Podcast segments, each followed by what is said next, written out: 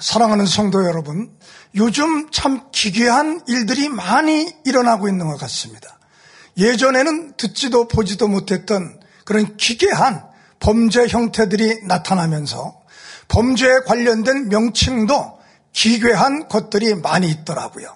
예를 들어서 뭐 사이코패스라든지 뭐 소시오패스 뭐 그런 말이 있는데요.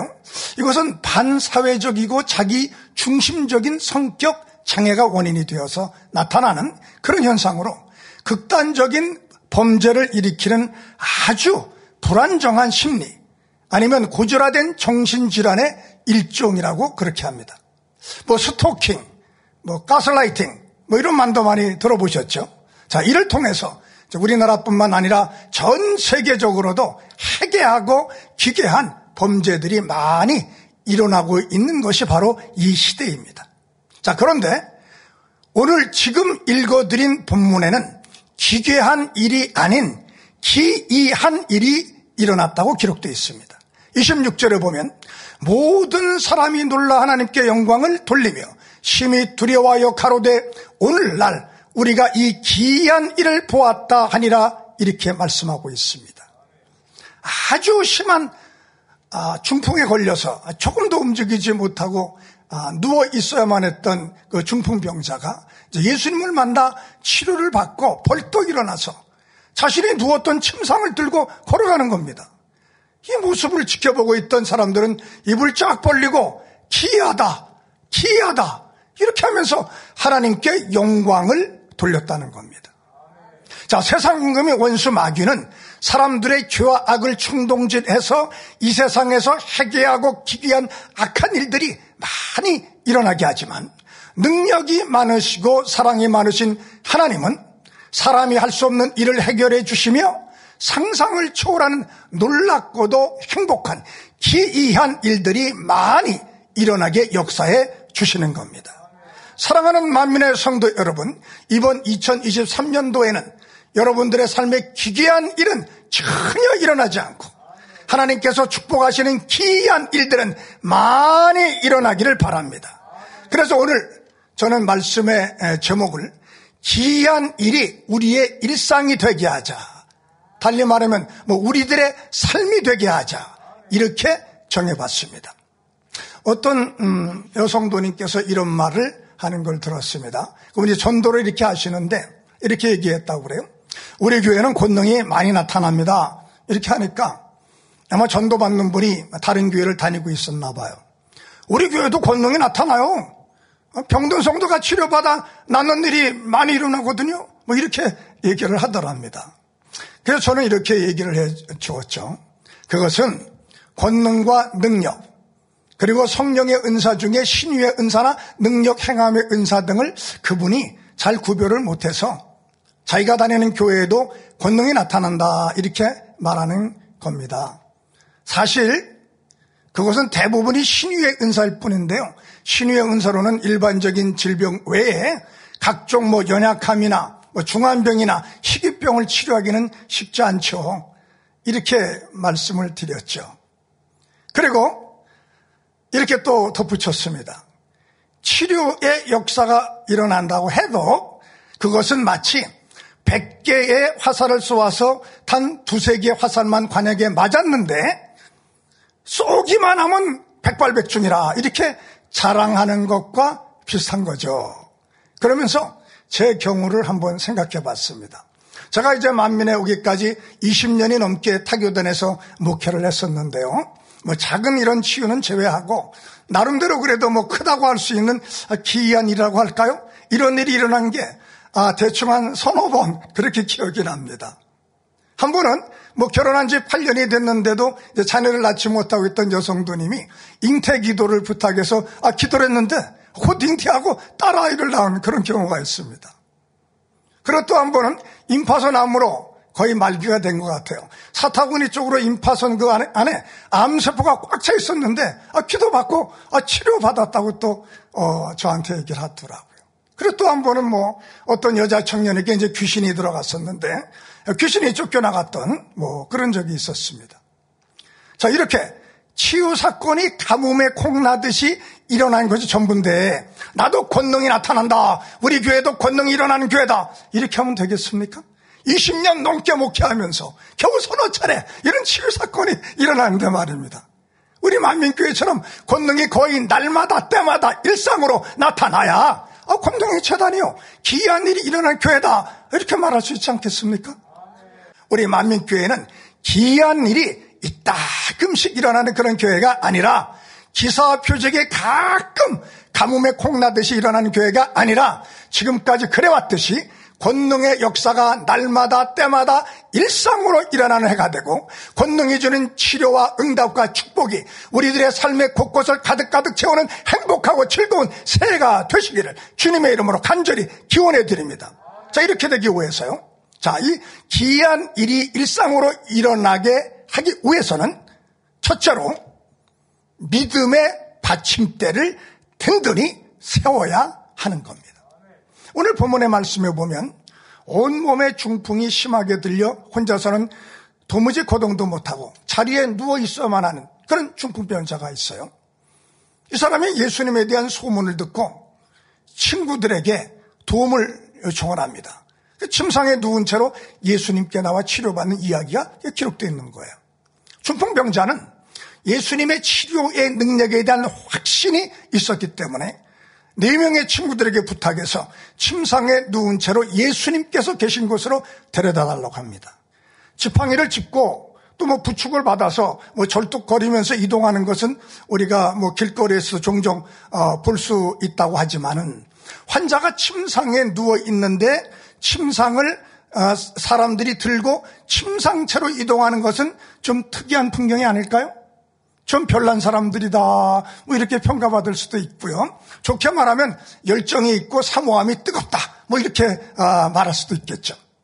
자, 거기에다가 예수님이 계신 집에 도착해 보니 이미 사람들이 많이 와 있어서 침상채로는 들어갈 수가 없어요. 그래서 어떻게 했을까요? 포기했나요? 아, 최선을 다했는데 때가 아닌가 보다 어쩔 수 없다. 돌아가자. 다음에 오자. 포기했나요? 아니죠. 본문 19절에 보니까 이번에는 예수님께서 말씀을 전하고 계신 그 집에 지붕으로 올라가서 기와를 벗기고 지붕을 뜯어 침상채로 중풍병자를 예수님 계신 바로 앞, 맨 앞자리에 내려놓았습니다. 대단한 사람들입니다. 엄청난 소동을 일으킨 것 아닙니까? 자, 그런데 이상한 거는 유별나게 환자를 막 침상에 누워 침상채로 데려오고 거기에다가 허락이나 양해도 구하지 않고 남의 집 지붕을 뜯어 먼지를 피우고 소란을 피우는데도 불구하고 예수님도 제자들도 집주인도 아무도 꾸짖지도 않고 제지하지도 않습니다. 아, 예수님은 제지하시기는커녕 오히려 20절 말씀에 보면 저희의 믿음을 보시고 이렇게 표현되어 있습니다. 무슨 말입니까? 저희의 이러한 일련의 행동들을 보시면서 이것을 꾸짐의 대상이 되는 소란을 피운 무례한 행동이라고 여기신 것이 아니라 믿음이라고 인정해 주는 겁니다. 거기다가 예수님은 한 걸음 더 나가서 내 죄사함을 받았느니라. 이렇게 말씀하시면서 죄사함의 축복까지 내려주시고 계십니다. 이게 어찌된 일입니까? 책망을 하셔야 될 것 같은데 오히려 축복을 해주고 계십니다. 왜 그럴까요? 왜냐하면 예수님은 저들이 한 행동은 믿음으로 한 것인데 지금 저들은 믿음의 받침대를 세우고 있는 것이다. 이렇게 생각하고 평가해 주셨기 때문인 겁니다. 우리가 응답받고 축복받고 귀한 일을 청하기 위해서는 먼저 믿음의 받침대를 세워야 하는 겁니다. 우리들의 믿음을 하나님이 보실 수 있도록 행함으로 확실히 내 보유하는 것이죠. 여기서 저희의 믿음이란 일반적인 믿음, 즉 하나님께서 주시는 영적인 믿음이 아닌 사람 편에서의 믿음, 즉 지식적인 믿음을 말하는 것입니다.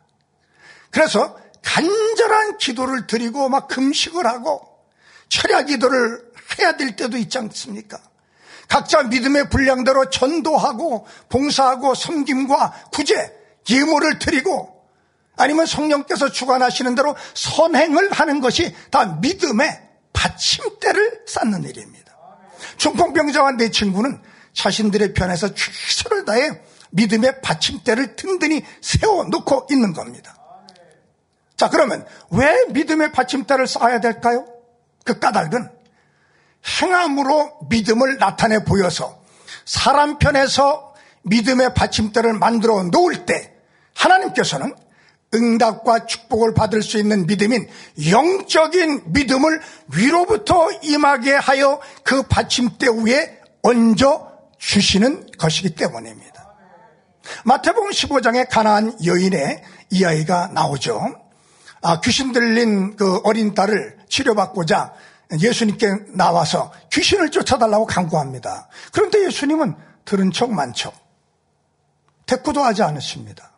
자, 그런데 여인은 실망하지 않고 포기하지 않고 또 간구합니다. 그랬더니 이번에는 자녀의 떡을 저하여 개에게 던짐이 마땅치 않다. 이렇게 하시면서 뭐 말하자면 여인을 개 취급 뭐 한 게 아닐까요? 너무 민망한 일입니다. 그런데도 이 여인은 이것을 불쾌하게 생각하지 않고 또 말합니다. 옳습니다. 그러나 개들도 제 주인의 상에서 떨어지는 부스러기를 먹나이다. 진정한 겸손한 모습을 보입니다. 그제서야 예수님은 여자야 내 믿음이 크도다 하시면서 여인의 딸의 병을 고쳐주셨습니다. 아, 그냥 능력이 많으시고 사랑이 많으신 예수님이신데 여인의 어린 땅이 귀신 들렸는데 얼마나 불쌍합니까? 그냥 빨리 고쳐주시면 좋은데 왜 이렇게 하셨을까요? 어린 딸이 치료받기 위해서는 영적인 믿음이 필요한데 이 여인에게 영적인 믿음이 임하려면 믿음의 받침대가 필요하지 않겠습니까? 예수님은 이것을 알고 계셨습니다. 그러니까 이러한 일련의 민망한 과정을 거치게 하신 것은 예수님이 이 여인을 무시하시려는 것이 아니라 오히려 여인에게 응답을 주시기 위해서 여인이 믿음의 받침대를 쌓도록 하시는 예수님의 배려요 축복인 것입니다. 그러니까 혹 여러분의 삶에 예상치 못한 어려움이 생긴다 해도 혹 그렇게 기도하고 간구하는데도 응답이 더디다 해도 이해하기 힘든 억울함과 견디기 힘든 오해와 모함과 부당한 대우를 받는 것 같다고 해도 괴로워하거나 분노하거나 불평하거나 좌절하지 마시기 바랍니다. 왜냐고요? 그때가 바로 믿음의 받침대를 쌓는 기회요 시간이기 때문인 겁니다. 우리가 이렇게 먼저 믿음의 받침대를 쌓으려고 힘쓰고 애쓰고 노력할 때 주님께서는 우리가 영적인 믿음을 가질 수 있도록 은혜를 내려주시고 아버지 하나님께서는 영적인 믿음 위에 능력을 베풀어 주시고 성령께서는 우리에게 기이한 일이 일어나도록 역사해 주시는 겁니다. 자, 이제 두 번째로 말씀드립니다. 기이한 일이 일상으로 일어나게 하기 위해서는 주님과 하나 되어 영적인 믿음을 가져야 됩니다. 자, 육적인 믿음, 지식적인 믿음이 아닌 하나님께서 위로부터 주시는 영적인 믿음만이 응답과 축복을 가져오게 하는 능력이 있는 겁니다. 본문 24절 후반절에 보면 예수님께서 중풍병자에게 말씀하십니다. 일어나 내 침상을 가지고 집으로 가라. 이때 중풍병자는 25절에 보니까 저희 앞에서 곧 일어나 그 누웠던 것을 가지고 하나님께 영광을 돌리며 자기 집으로 돌아갔다라고 기록되어 있습니다. 여기서 중풍병자가 치료받아 벌떡 일어나 침상을 가지고 갈 수 있게 된 믿음은 중풍병자의 믿음이 아니고 사실은 주님의 믿음임을 알아야 됩니다. 믿음의 반집대를 세웠더니 그 위에 하나님께서 영적인 믿음을 얹어 주셨고 이것을 붙잡고 중풍병자가 침상에서 일어난 겁니다. 이 영적인 믿음이 주님의 믿음인 것이죠. 마태복음 14장 25절 이하에 보면 베드로가 물 위를 걷는 장면이 나오죠. 여기에서 베드로가 물 위를 걸을 수 있었던 것은 베드로의 믿음이 아니고 주님의 믿음으로 걸었던 겁니다. 밤 사경에 예수님께서 물 위를 걸어오시니 제자들은 유령인 줄 알고 무서워서 막 소리를 지르는데 베드로는 주여 만일 주시어든 나를 명하사 물 위로 오라 하소서라고 말합니다. 예수님이 오라 이렇게 말씀하시니까 베드로가 배에서 내려 물 위를 걸었다고 되어 있습니다. 다른 제자들은 막 놀라고 두려워하기만 해서 믿음의 받침대를 쌓지 못하고 있었지만은 베드로는 두려움 없이 주님 나를 명하사 물 위로 오라 하소서 이렇게 하면서 믿음의 받침대를 쌓은 것이죠. 그래서 주님은 베드로의 믿음의 받침대 위에 영적인 믿음을 얹어 주셨고 베드로는 그 영적인 믿음 즉 주님의 믿음을 붙잡고 무리를 걷게 된 겁니다. 그런데 오늘 본문 말씀을 보면 예수님께서 믿음의 받침대를 쌓은 중풍병자에게 응답과 축복을 받을 수 있는 영적인 믿음을 내려주실 때 두 가지 조건을 보시는 것을 알 수 있습니다. 다시 말해서 두 가지 조건이 충족이 돼야만 영적인 믿음을 얹어 주시는 겁니다. 그 하나는 20절에 저희의 믿음을 보시고라고 말씀했습니다. 예수님께서 충풍병자의 믿음과 더불어 네 명의 친구들의 믿음을 보시고 영적인 믿음을 얹어주셨다는 뜻이죠. 왜? 질병을 가지고 있는 사람은 중풍병자인데 중풍병자의 믿음을 만 보시지 않고 저희 친구들의 믿음도 함께 보신 것일까요? 중풍병자에 대한 당회장님의 설교 말씀을 보면은요. 믿음의 받침대는 혼자만 잘 세워서는 안 된다고 하셨어요. 물론 개인적인 문제는 혼자 세워야 되겠지만은 가족의 문제는 가족 전체가 받침대를 믿음으로 잘 세워야 한다고 말씀하셨고요. 교회 부서의 문제는 부서원 전체가, 선교회 기관의 문제는 선교회원 또는 기관원 전체가, 교구의 문제는 교구 식구 전체가, 교회적인 기도 제목은 교회 전체가 함께 믿음의 받침대를 세워야 하는 것이라고 말씀해 주셨습니다. 그렇기 때문에 본문의 중풍병자의 경우는 네 명의 친구들이 함께 마음을 맞춰 침상을 들고 와야 하는 문제이기 때문에 예수님은 중풍병자 개인이 아닌 저희의 믿음을 보신 겁니다. 이런 영적인 법칙을 잘 터득하여 함께 협동해서 마음을 같이 해서 믿음의 받침대를 세워나갈 때 여러분의 개인, 가정, 기관, 교구 그리고 교회 전체에서 2023년도에도 날마다 기사 표적이 일어나고 기이한 일이 엄청나게 일어나는 응답과 축복의 해가 될 것입니다. 저는 어느 날 우연히 이제 라디오 방송에 나오는 뭐 어느 장소에 있다가 음, 특이한 노래 제목을 듣게 되었습니다. 뭐 복음 찬양은 아니었고요. 세상 노래였는데 죄송하지만 근데 아, 제목이 참 특이하더라고요. 어, 38만 킬로미터였습니다. 이게 노래 제목이 38만 킬로미터. 참 노래 제목도 희한하다 이렇게 생각하면서 그 어떤 내용인가가 가사가 좀 듣고 싶어졌습니다. 왜냐하면 38만 킬로미터 하면은 당회장님께서 창세기 강의를 하시면서 이 지구에서 달까지의 거리가 38만 킬로미터라고 하셨던 생각이 났기 때문이죠. 더 기슴이 생겼어요. 가사의 내용은 대강 달빛이 비치는 밤에 찻집에서 두 사람이 이렇게 마주 앉아 같은 테이블에 앉아서 차를 이렇게 마시는데 대화도 나누는데 그런데 마음의 거리는 자기들 둘끼리 마음의 거리는 지구에서 달까지의 거리는 38만 킬로만 킬로미터만큼 멀다라고 하면서 서로 서글퍼하면서 뭐 아쉬워하는 뭐 그런 안타까운 그런 내용이었습니다. 너와 나 사이의 물리적인 거리는 가깝다 할지라도 마음의 거리는 멀 수 있다고 하는 것이죠. 여러분들 가족은 어떻습니까? 남편과 아내 사이, 부모와 자녀 사이, 물리적인 거리는 가까운데 마음의 거리는 어떠한가요? 우리 교회는 어떠한가요? 성도님들 사이는 어떻습니까?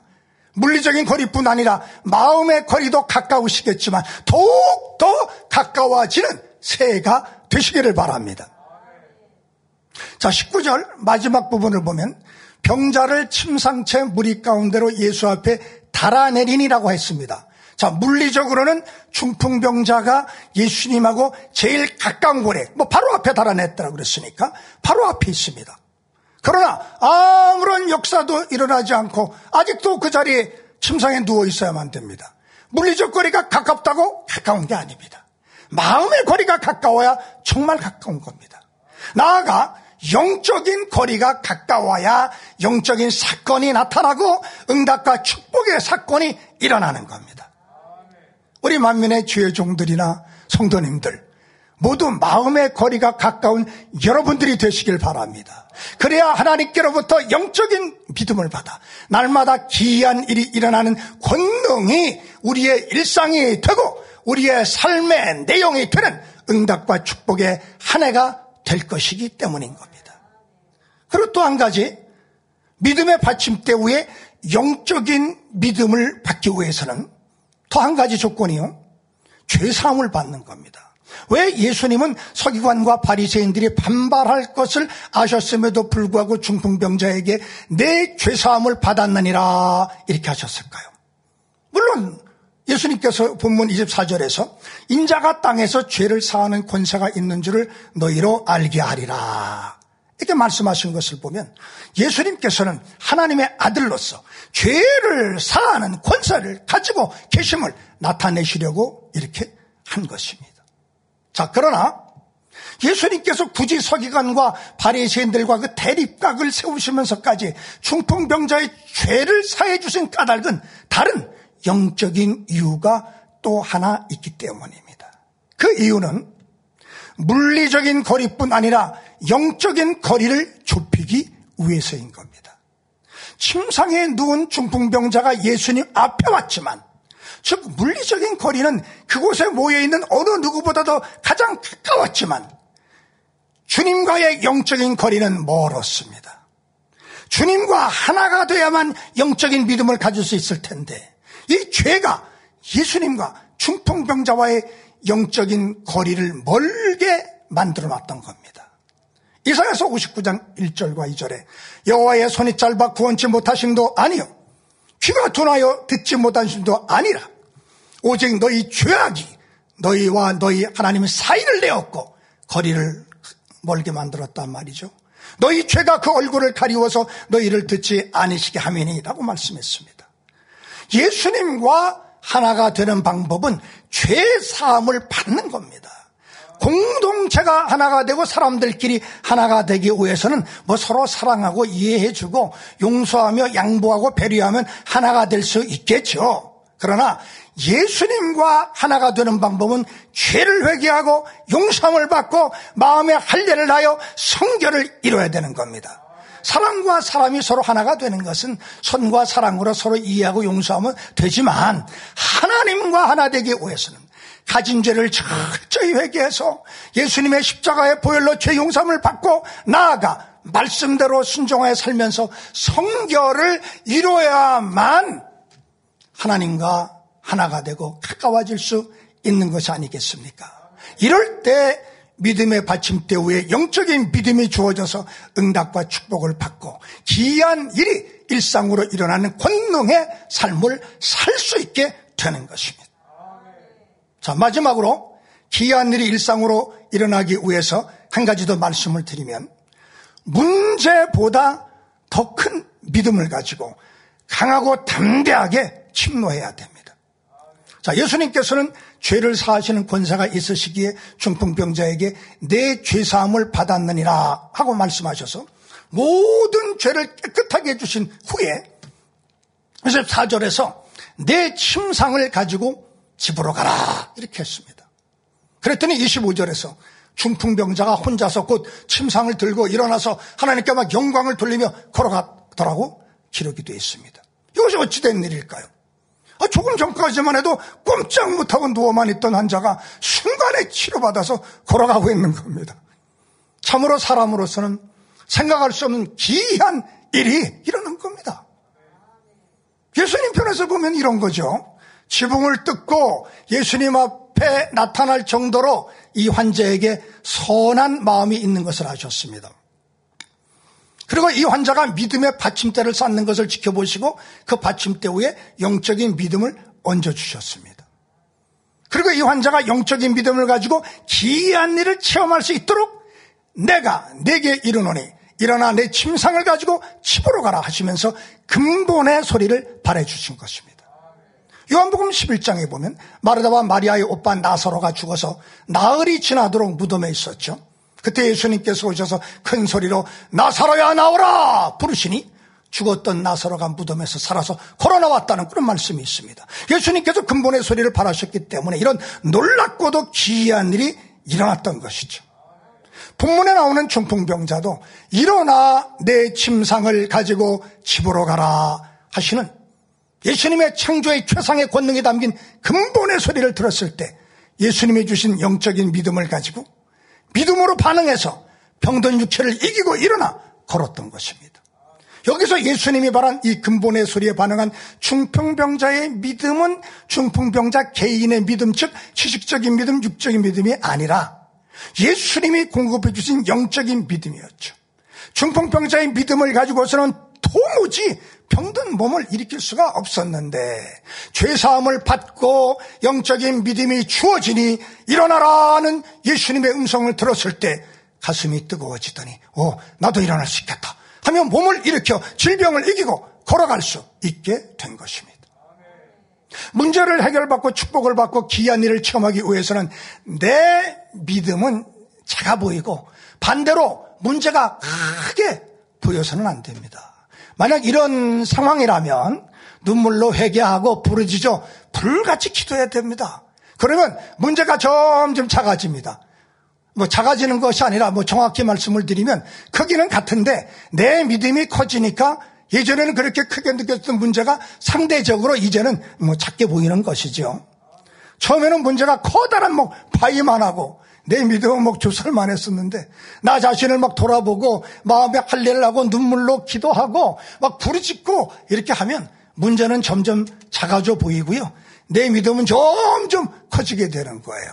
문제와 믿음의 크기가 그래서 서로 대등한 관계처럼 느껴질 때가 옵니다. 갈라디아서 5장 17절에 육체의 소욕은 성령을 거스리고 성령의 소욕은 육체를 거스리나니 이 둘이 서로 대적함으로 너희의 원하는 것을 하지 못하게 하려 함이니라 말씀이 있습니다. 우리 마음에서 육을 쫓는 성향과 성령을 쫓는 성향이 서로 대결하고 있듯이 우리의 삶 속에서도 원수 마귀가 가져다 주는 당면한 문제와 이를 해결해야 될 나의 믿음이 서로 대결하고 있는 겁니다. 기도를 많이 했다고 하지만 문제가 아직도 내 믿음보다 여전히 커 보이신다면 아직 응답을 받을 때가 된 것이 아닙니다. 문제보다 조금이라도 더 큰 믿음으로 강하고 담대하게 진도하면 문제는 무너져 내리고 응답과 축복 그리고 기이한 일이 일어날 수 있는 것입니다. 침노는 뭐 천국만 침노하는 것이 아니라 응답과 축복도 침노에 들어가야 되는 겁니다. 예전에 제가 아, 담당했던 교구에서 뭐 이런 일이 있었습니다. 어느 날 이제 신방을 하고 또 다음 장소로 이동을 뭐 이렇게 하는 중이었는데 전화벨이 울려요. 그래서 받아보니까 아, 교구에 이제 어떤 남집사님이 사고를 당해서 꼼짝 못하고 있으니 뭐 빨리 이제 신방에서 기도해 달라는 것이죠. 그래서 그 집사님 댁으로 어, 가보니까 꼼짝 못하고 누워 계셨고요. 통증에 막 얼굴이 일그러져서 눈만 뻐끔뻐끔 하면서 저를 쳐다보고 계시더라고요. 어, 왜 이렇게 됐냐고 물어봤더니 근데 그때가 이제 겨울철이었거든요. 창문 틈으로 이제 세워 들어오는 참 바람을 막으려고 의자를 놓고 창문 틀에 이제 매달려서 뽁뽁이를 붙이는 작업을 했었다고 해요. 여러분 뽁뽁이는 뭔지 아시죠? 이렇게 비닐로 돼가지고서 아, 창문에 붙여서 바람을 막는 그런 물건 있잖아요. 그런데 앞불싸 받침대 삼아서 밟고 올라갔던 그 뭐 조그마한 동그란 모양의 그 의자가 흔들흔들 하더니 그냥 쓰러져 버리니까 이 집사님은 중심을 잃어버리고 그냥 방바닥에 나둥그러졌다고 합니다. 와, 거의 정신을 잃다시피 멍했었는데, 뭐 한참 후에 정신을 차리고 보니까 뭐 도저히 뭐 몸을 움직일 수가 없었다고 해요. 예전에도 한번 척추를 다친 적이 있었는데 이번에 또 그 척추에 큰 충격을 받아서 뭐 허리 아래로는 발가락 하나 뭐 까딱할 수 없었고 꼼짝없이 누워만 있었다고 합니다. 이 모습을 보고 있던 그 어, 청년 아들이 그러니까 어, 이 집사님이 이러한 사고를 당하고 누워있는지 한 3일이 지난 거예요. 저한테 연락이 온 거는요. 3일 동안 그렇게 하고 있으니까 아들이 아빠 그러지 말고 병원에 가세요. 어떻게 하시라고 뭐 기도만 하면 다 된다고 그러세요. 병원에 가셔야죠. 자꾸 이렇게 권면, 권유를 하더라는 거예요. 좀 걱정스러워 하면서 그리고 약간은 짜증이 섞인 목소리로 그렇게 말을 하더래요. 왜냐하면 이제 이 청년 아들은 이제 부모의 권위에 못 이겨서 겨우 예, 추위를 지키는 그런 정도의 신앙이었거든요. 이때 이제 집사님은 아들에게 당회장님의 그 권능을 인식시켜줄 그런 아, 좋은 기회라고 생각해서 아니다 아들아 하나님은 지금도 살아 역사하신단다. 아빠는 우리 목자의 권능으로 당회장님 권능으로 반드시 치료받을 수가 있단다. 그리고 여러 차례 병원에 갈 것을 재촉하는 그 아들의 권위를 끝까지 거절하고 어, 자신을 돌아보면서 회개하면서 어, 기도했다고 합니다. 그래서 저는 믿음에 대한 말씀을 전하면서 어, 대강 지금도 기억나는데 이런 내용으로 전했어요. 아, 집사님이 지금 이런 상황에서도 병원에 가실 생각을 전혀 하지 않으시고 권능으로 치료받을 수 있다고 믿고 고백한 것은 잘하신 것입니다. 그런데 아직 이 상황을 이러한 아, 질병을 이기지 못하고 움직일 수 없는 것은 이 질병의 세력과 집사님의 믿음의 크기가 서로 대등하기 때문인 거예요. 예를 들어 질병의 크기가 10이라면 집사님의 믿음도 10인 것이죠. 질병의 크기는 10인데 집사님의 믿음의 크기가 8이나 9 정도였다면 아들의 말을 듣고 아마 못 이기는 채 하고 병원에 가셨겠죠. 그러나 지금은 질병의 세력과 집사님의 믿음의 힘이 서로 대등합니다. 자, 그러나 치료받기 위해서는 질병의 세력보다 조금 더 큰 믿음을 내어 보이시길 바랍니다. 집사님의 믿음이 11이나 12가 되면 질병의 세력을 물리치고 일어나 걸을 수 있게 될 겁니다. 하나님께서는 어떤 방법으로든지 집사님이 믿음을 내어 보일 그런 기회를 주실 터이니 그때는 담대하게 믿음을 내 보이시고 행함으로 옮기시길 바랍니다. 뭐, 뭐 이런 내용으로 어, 말씀을 전하고 어, 손수건 기도를 해드리고 이제 뭐 또 다른 또 신방을 해야 되니까 나왔었죠. 그런데 뭐 한두 시간도 채 지나지 전에 전화가 와요. 전화를 받으니까 뭐 갑자기 전화기에서 천둥 같은 뭐 엄청난 큰 소리가 들리는 거예요. 무슨 말인지도 잘 모르게. 깜짝 놀라갖고 아유 누구십니까? 왜 이렇게 큰 소리를 어, 치는 것입니까? 대체 무슨 일입니까? 이렇게 했더니 교구장님! 저 아무 개 집사요! 저 지금 걷고 있어요! 걸을 수 있어요! 어, 이렇게 막 감격에 겨워갖고 눈물 섞인 목소리로 큰 소리로 막 얘기를 하더라고요. 그 저도 놀라가서, 어, 저는 다시 이제 그 집사님 가정으로 돌아가 봤죠. 한두 시간 전에는 그 찡그런 얼굴로 누워서 신방을 받았는데 지금 활짝 웃는 얼굴로 앉아서 맞이하고 있는 거예요. 목사의 권능으로 응답을 받아서 걷게 되었음을 감사하며 하나님께 영광을 돌리고 그 짧은 시간에 어떤 일이 일어난지 자초지종을 들어봤습니다. 신방을 받고 집사님께서는 질병과 대등한 크기의 믿음으로 누워만 있지 말고 질병보다 조금 더 큰 믿음을 내어 보여야 되겠다고 생각하면서 이제 GCN을 틀어놓고 당회장님의 말씀을 듣고 그러고 있는데 오른쪽 엄지 발가락 하나가 다른 거는 전혀 아니고요. 그 엄지 발가락 하나만 아주 미미하게 조금 움직여지더라는 거예요. 그래서 집사님은 아 이때가 믿음을 내보일 때구나 생각하고 있는 힘을 다해서 몸을 일으키려고 막 애를 쓰고 막 옆에 있던 TV 받침대를 붙잡고 뭐 허리에 통증이 와도 믿습니다. 나는 일어날 수 있습니다. 하면서 막 있는 힘을 다해서 일어나서 한 발짝씩 한 발짝씩 처음엔 그렇게 컸다가 나중에는 누워있던 방을 이 끝에서 저 끝까지 왔다 갔다 자유롭게 걸을 수 있게 되었다고 하는 거예요.